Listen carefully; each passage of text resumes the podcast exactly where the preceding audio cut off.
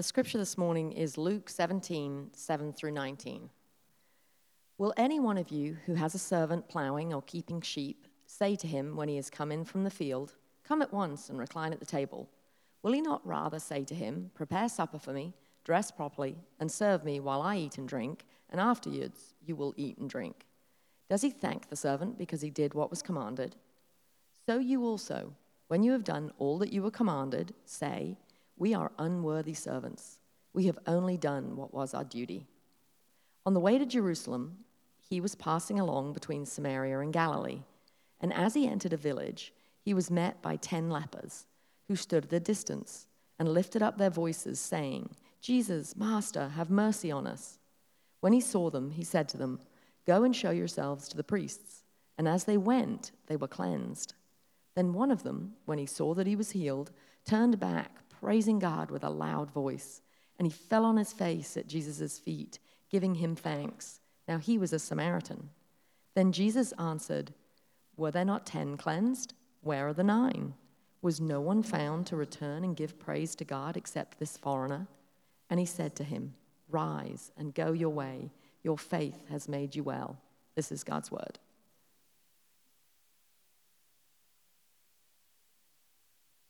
Amen. Thank you, Vicki. So, good morning.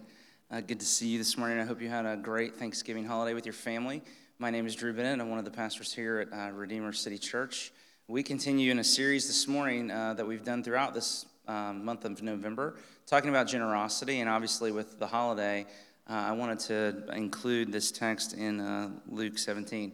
Uh, you're going to laugh at me when I say this, but this, this is my funeral sermon text. Uh, and I hope that's not morbid. I've told Jonathan this is, uh, or whoever preaches my, my funeral, uh, this, is, this is the text that I want preached at my funeral. And uh, if I have a tomb, if I have a headstone on my grave, I hope that on the on the gravestone uh, that it'll it'll say, "He was an unworthy servant. He only did his duty." because that really is what I hope is written across my life. So I love this text.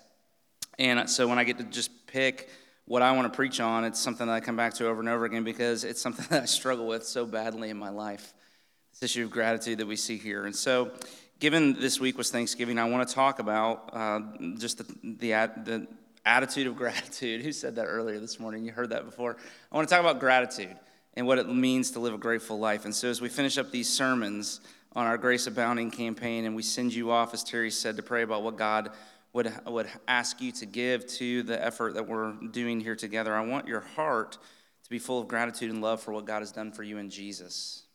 That's my goal, because that's the proper motivation for everything that we do as a people of faith. In many ways, in many ways, listen, every struggle, and and so, as, I mean, as we were praying just a minute ago and, and silently giving thanks to God, I, I know some of the things that are going on in some of your lives. I've heard the stories, and I know there's pain, and I know there's real deep sadness and some scary things, and it, it, can be really hard. It can be really hard in the, in the midst of those kinds of circumstances in your life to maintain an, a, a habit of gratitude or just the feelings of gratitude. And so, a lot of times we're fighting for gratitude. We're fighting against self pity. We're fighting the battle to really live with gratitude. And this text really helps us with that. And so, we want to look at it this morning because it's this well of gratitude in our souls that becomes uh, where we live our lives from as people of faith. And that's what you see here, okay? So we're going to look at four things, and they're just the four points of the, out, of, the, of the outline I've given you in your worship folder, if you see there. We want to talk about gratitude and how it's connected to grace, and also how it's connected to the habit of thanksgiving, and ultimately how it's connected to um, the discipline of generosity. So, gratitude, grace, thanksgiving, and generosity, or gratitude, what is it? Where does it come from? How do you get more of it? And what do you do with it when you feel it in your life? Okay, those four things. So let's walk through this together, if you would. First, let's just try to define what we mean and what the Bible means by this word gratitude. What, what is gratitude? Psalm 92 1 says, It is good to give thanks to the Lord. That word means it's, it's appropriate, it's right, it's the way we should live. Our hearts should be abounding with gratitude. We should be like the one leper in the story that we just read who returned to give thanks to Jesus and not the nine who just went on into their lives. That's the teaching this morning. And so let me try to define gratitude this way to say that it is a feeling of wonder and delight. It is a feeling, a joyful recognition that the world is full of good things that are not of our own doing. Let me say that again. A, on the one hand, it's a joyful recognition that the world is just abounding with good things, but also the realization that none of those good things come from us. They're all given to us. G.K. Chesterton was attributed with famously saying, The worst moment for an atheist is when he feels gratitude and realizes he has no one to thank. And so, gratitude is the feeling of love for God because of his generosity to us, and then wanting, because we feel these things, wanting to praise him and give him thanks, not only for what he's done, but even for who he is. Just wanting to praise him and give him thanks and express everything we feel on the inside. So, gratitude is a, feeling that just is bubbling underneath the surface of your life and you can barely contain it. There's just this wonder and awe and delight in everything that God has done. Now, I want to show you a clip because this is, I, I can't really illustrate this as well as this does. And I think uh, this, I saw this on many of your Facebook feeds uh, this week. So if, when I think of gratitude, this really is a picture of what I think uh, the scripture means. So run that for me.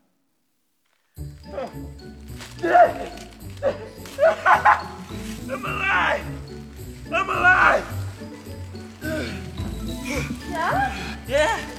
Oh, yeah! Ah, hey, Christine! You're here too! Mm. I love you! I know. Dad, what's happening? Honey, the power works! It's coming, it goes on and off whenever we want! We've got clean water! Oh, that's great, look at that! Ooh. I bet I know what this does! Bring down the glorious water! Ah, shoes. Oh, what do we got here, guys? Food. Mm. I love food. What? A, a beef steak? You gonna have work? This is awesome. Look, listen here. Steve, the what? Jack, be careful. I have a car. This is great. Did you guys see this? Yeah, you have a car. A car! And don't forget your coffee. You're the best.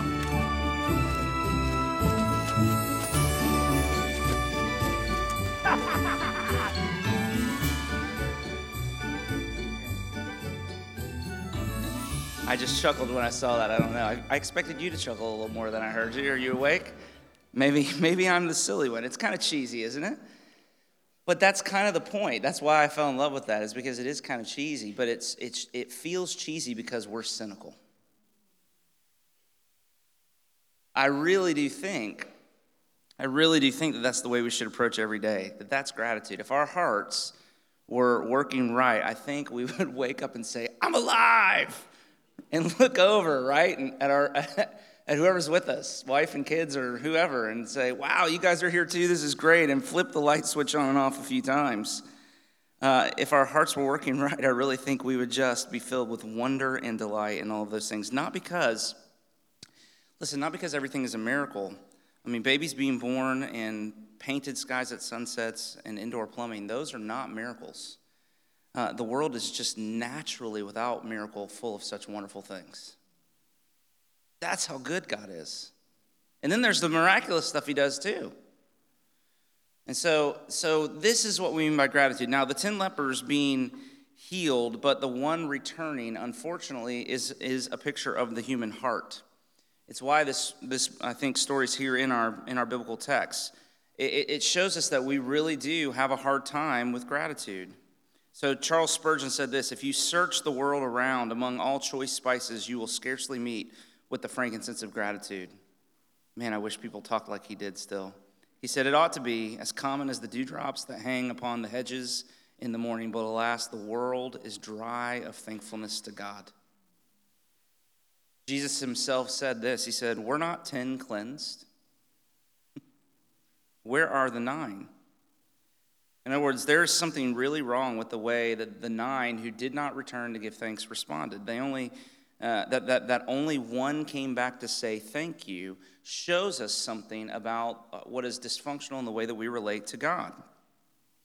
And it's something really wrong with us that we could go through every day, turning lights on and off in our home and not constantly be amazed. I mean, here's, here's how I would diagnose my own heart for you. I have 10,000 reasons today to be full of wonder and joy, and the one thing that isn't going exactly the way I want it to takes it all away. Tim Keller said sin is cosmic ingratitude. In other words, every other sin starts with a loss of wonder and joy and delight in what God has done.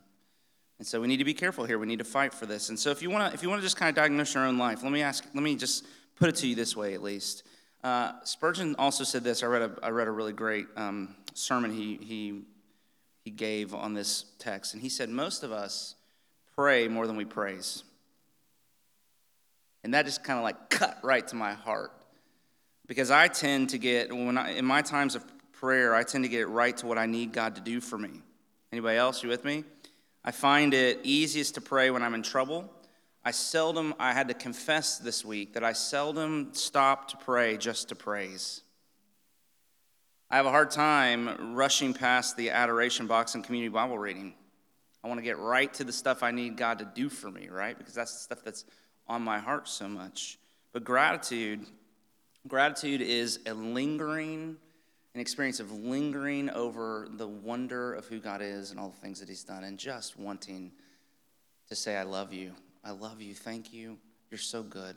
And lingering in those moments of praise. It's an expression of praise, not just for what God has done, but for who He is. Now, secondly, if that's what gratitude is, and if that's what the text is pointing us towards and what we want to live with, then where does it come from? Or let's ask it this way why do we then have such a hard time with gratitude? And the answer is in the parable that Jesus gives just before the, the story of the 10 lepers. Luke groups this material together because uh, it's thematic and they explain one another. So if you want to look back, it may have seemed strange for Vicky to start reading up in verse 7. It's kind of abrupt to do it that way, but I wanted to keep it there.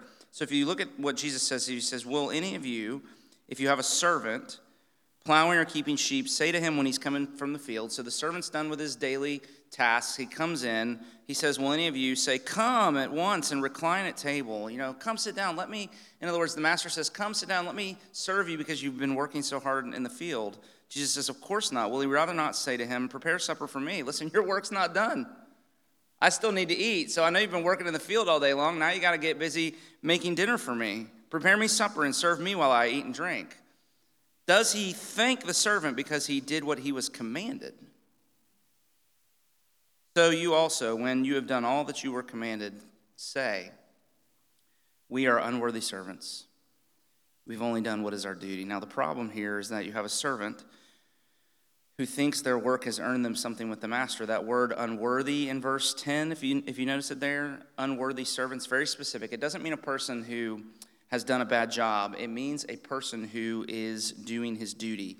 And in doing his duty, he hasn't earned anything. And so this describes a fundamental approach to God that says, you know, if I obey him, then he will reward me. If I, if I do everything he tells me to do, then he owes me. If, if I work hard at the end of the day, I can sit down and, and he, you know, he'll give me the food that I need to eat. And I can demand uh, from him the life that I think I deserve. And really, this is just legalism wrapped up in pretty wrapping paper. And legalism says this what matters is what I do. If I do bad, then I get punished. But of course, if I do good, then, then there's a reward or a blessing around the corner. And the problem with Jesus's, with the servants in Jesus' parable is that uh, he's warning about us having too high an opinion of our work. In other words, it is, the corruptness of our hearts can be such that instead of thanking God for who he is and for all that he has done, we can live before him as if he should be thanking us for who we are and all that we have done. We do this by demanding that our life go the way we want because we've put in the work. And what happens in the process is, is we lose our sense of wonder and joy and gratitude because then life is no longer a gift, it is a wage. Now, this is really uh, entitlement. I know this is obviously a buzzword in our culture, and we use the word negatively to refer to people who think they deserve something not because they've earned it, but because they've been disenfranchised by society in some way. And it really is a cancer, it's destroying people's lives. But here's the problem if people say, You don't deserve this, you've not put in the work, but I have. I've worked hard for everything that I've got, and so I deserve whatever success and benefit I have. That's just as dangerous. That's just as entitled. I mean, so both the right and the left have a problem with entitlement. Let's don't miss that. And it's not Christianity. In Christianity, what matters is not what you do, what, what matters is what God does. In Christianity, doing is deadly. You have to cast your deadly doing down. That is, you have to realize that the way to rightness with God is not through your doing, but through His doing. And so you lay your doing, your deadly doing down because you realize that no doing could ever merit you anything with God. I mean, does God owe you because you've done what you've been commanded to you to do? Do you have such a high opinion of your work? I mean, who owes who when it comes to us and, and the Lord? What have you ever done that He did not require that? I mean, excuse me, what have you ever done that did not require that He first do something for you? What did, did your doing or His doing put breath in your lungs? Did your doing or His doing put in you in the first place whatever education and resources you have to be successful? Did your doing or His give you the kind of heart that can obey his commands. If you're obeying his commands, does that come from you or from him to begin with? See, we are unworthy servants. That's the teaching, verse 10. God, God owes us nothing. And so the battle, a lot of times in our lives, the battle in our sanctification is God, He's growing us to be more and more like Jesus is a battle between um, entitlement, which really mostly we see more, more than just entitlement, we see self pity, between just kind of sinking into self pity or remaining in this, this place of wonder and joy and delight and gratitude for all that he's done. It's, it's every in love, in love, every you know every act of love in marriage or friendship or whatever it might be is really a battle to not give into self pity and to stay in gratitude. And by self pity is, is entitlement in the negative. It's feeling sorry for yourself because you're not getting what you deserve. It's, it assumes you deserve good treatment from God or from others, and and so when you don't get it, then it brings a, um, a, victimhood mentality that kind of blankets your life. I'm misunderstood, I'm mistreated, I'm, I'm overworked and underappreciated. And it includes all kinds of things like complaining, which is demanding that God give us what we think we deserve, or in being demanding, which means having high expectations of other people, right?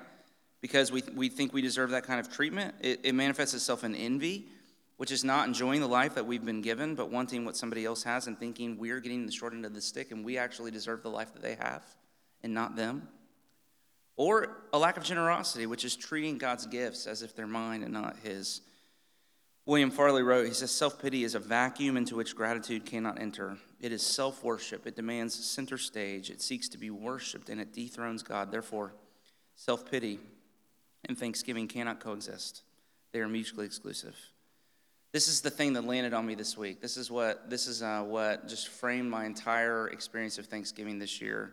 When I, I hear people talk about we have so much to be thankful for, uh, and yet I, yet they can't seem to find gratitude. And what just absolutely struck me is what makes you feel grateful is not the fact that you have a lot to be grateful for.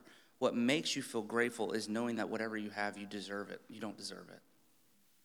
That what unlocks gratitude in our hearts is not that we have so much what unlocks gratitude is knowing that we deserve nothing. That's the key. Literally, gratitude is the same word as grace. There's no gratitude without grace.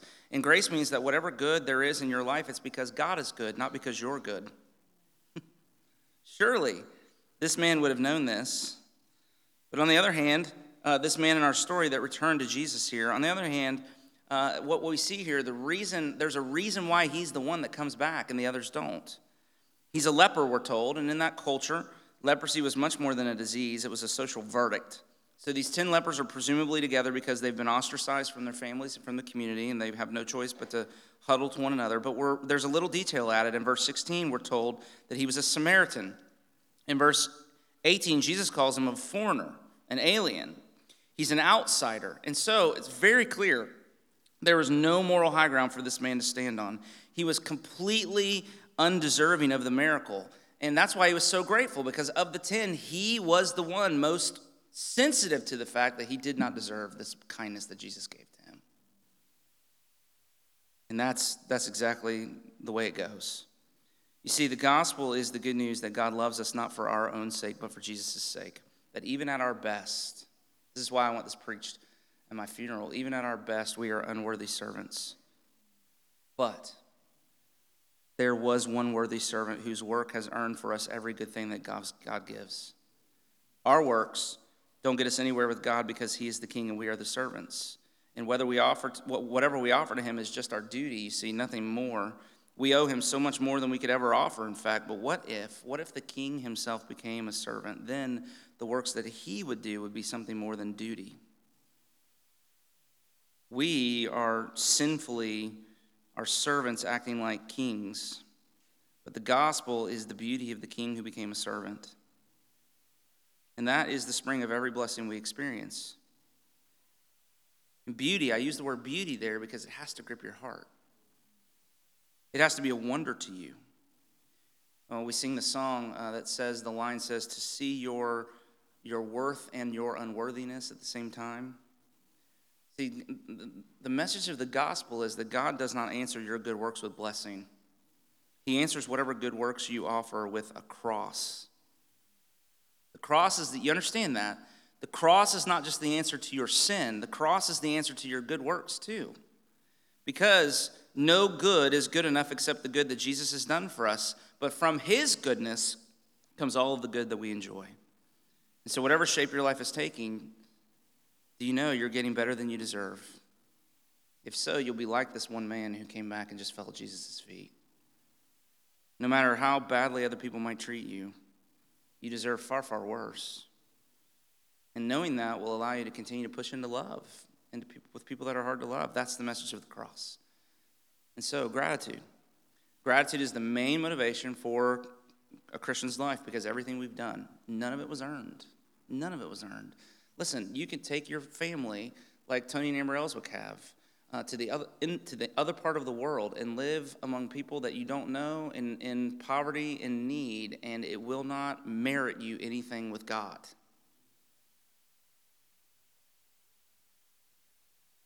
Because all of life is grace. Well, then, third, how do you get more of it? Do you sense? Do you need? Are you like me? Can you shake your head at me a little bit? Let me know you're out there. Are you like me? Do you need more of this? Do you need more gratitude and less of the other yucky stuff? Great. Well, then you got to do what the leper did. That, that's the lesson.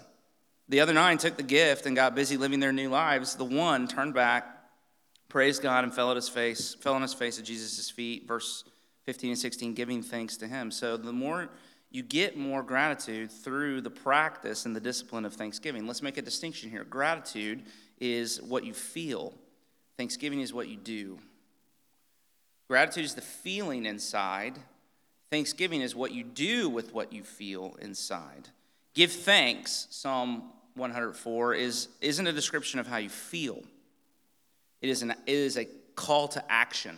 Rejoice in the Lord always. Again, I say rejoice. You know that verse in Philippians? Paul's not telling us how we should feel, he's telling us what we should do when we don't feel what we should feel. He's showing us how to stir up the feelings of gratitude in our hearts through the habit of giving thanks. Now, this has really changed my life, I got to tell you. Martyn Lloyd-Jones said this. He said, because I, I you, some of you don't know me, I, I can be a little melancholy and grumpy, okay? So I, this has really, really changed my life. I'm serious when I say this. But he says, this is Lloyd-Jones, he says, to rejoice is a command, yes, but there's all the difference in the world between rejoicing and being happy. Listen, he said, you cannot make yourself happy, but you can make yourself rejoice. According to Lloyd-Jones, if you don't feel what you should feel, you have to take yourself in hand and you have to make yourself do what you don't feel like doing until through the habit of doing it, you begin to feel like doing it. I got to say that again. Okay? You got to take yourself in hand and make yourself do what you don't feel like doing until through the habit of doing it, you begin to feel like doing it. This is the day the Lord has made, right? Let us rejoice. I will rejoice and be glad in it. The psalmist is not saying, I feel so happy about today. It's going to be a great day. No, he's talking to his heart. He probably woke up grumpy like I do most mornings. And so he starts the day at the very beginning by talking to his heart instead of listening to his heart and reminding himself of the truth that every morning we enter into a day of God's making. And he is a father and faithful shepherd to his people. And so everything that happens is cause for rejoicing. The psalmist is taking a moment at the beginning of his day to prepare his heart to respond to whatever happens with rejoicing. He's activating his faith. He's rehearsing ahead of time. Ye fearful saints, fresh courage take. The clouds you so much dread are big with mercy and shall break with blessings on your head. Do you know what I mean? If you wait until the clouds roll in and then try to convince yourself of that, guess what? It's too late, right? You got to start. You got to know, hey, if the cloud, there's some clouds over there, and they may come upon me today, but I got to know, even if those clouds come, the thing I know more than anything else is they're going to break with mercies.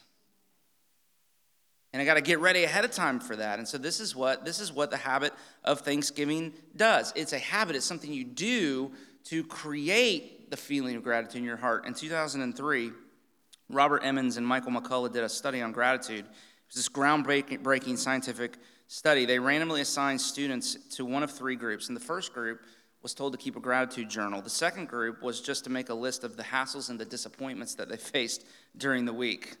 The third group was told just to journal about the events, just so basic, just raw data. This is what happened on this day and when and all this.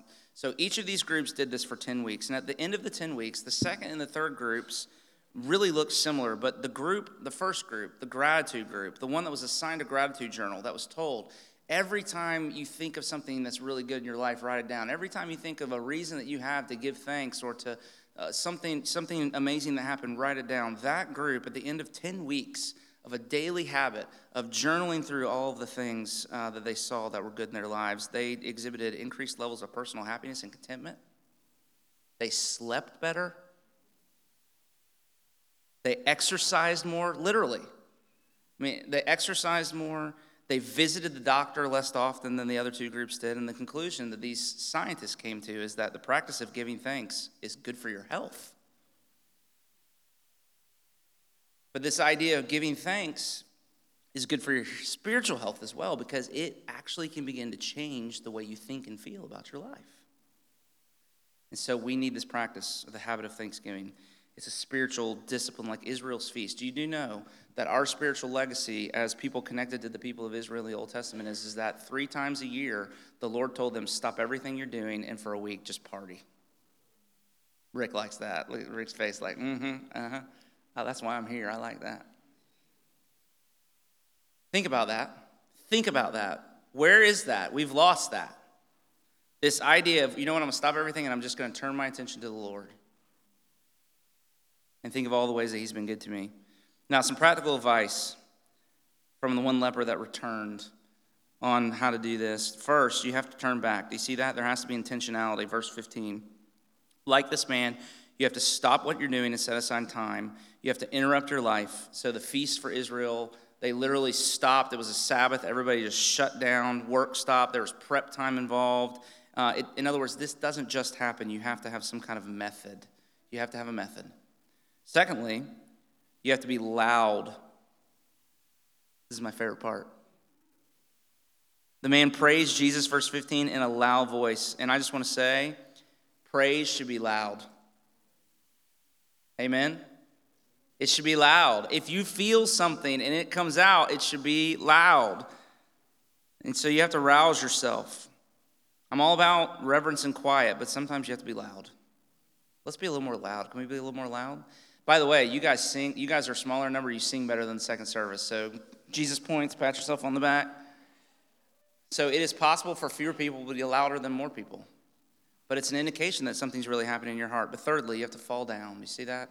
He falls down in humility at, on his face at Jesus' feet. So the, the whole point here is to put yourself in the presence of God. So the goal is to stop thinking about yourself and instead to focus on who God is and what he's doing in your life. So you look for his hand in your circumstances and you write this. I mean, do a gratitude journal. But here's my question What is your habit of, of Thanksgiving?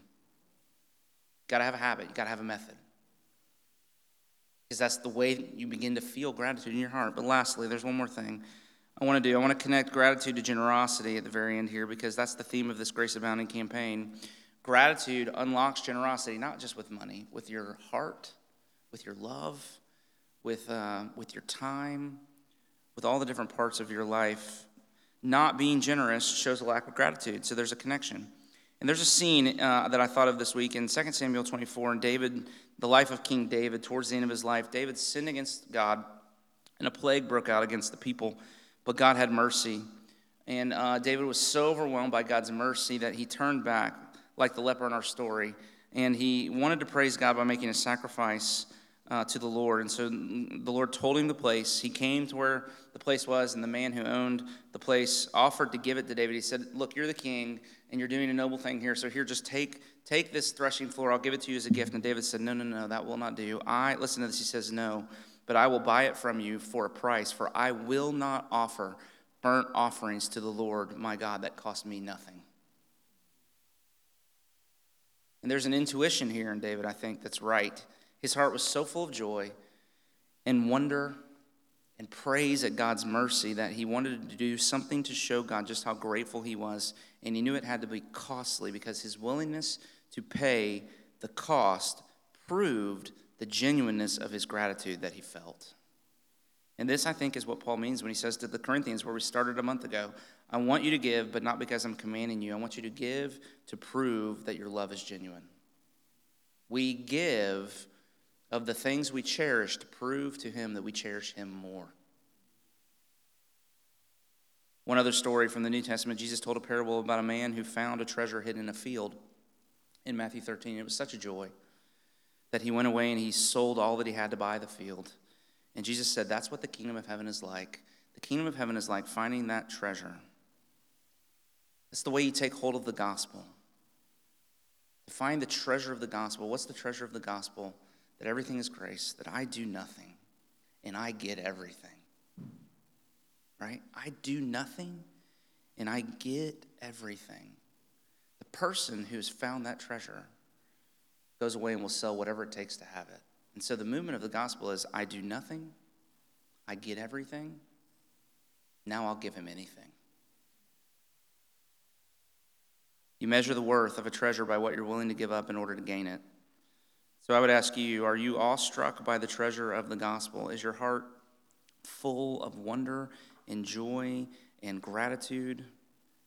Your generosity is the proof. So give, not just to this campaign, but just in general, give with such joy and such to such a degree that you put on display for all to see that Jesus is better than riches. I mean, our main goal with this campaign is the glory of God. And, and the way you glorify God is to show his surpassing worth by giving up whatever you must to gain more of him, because that's what this all is, is all about.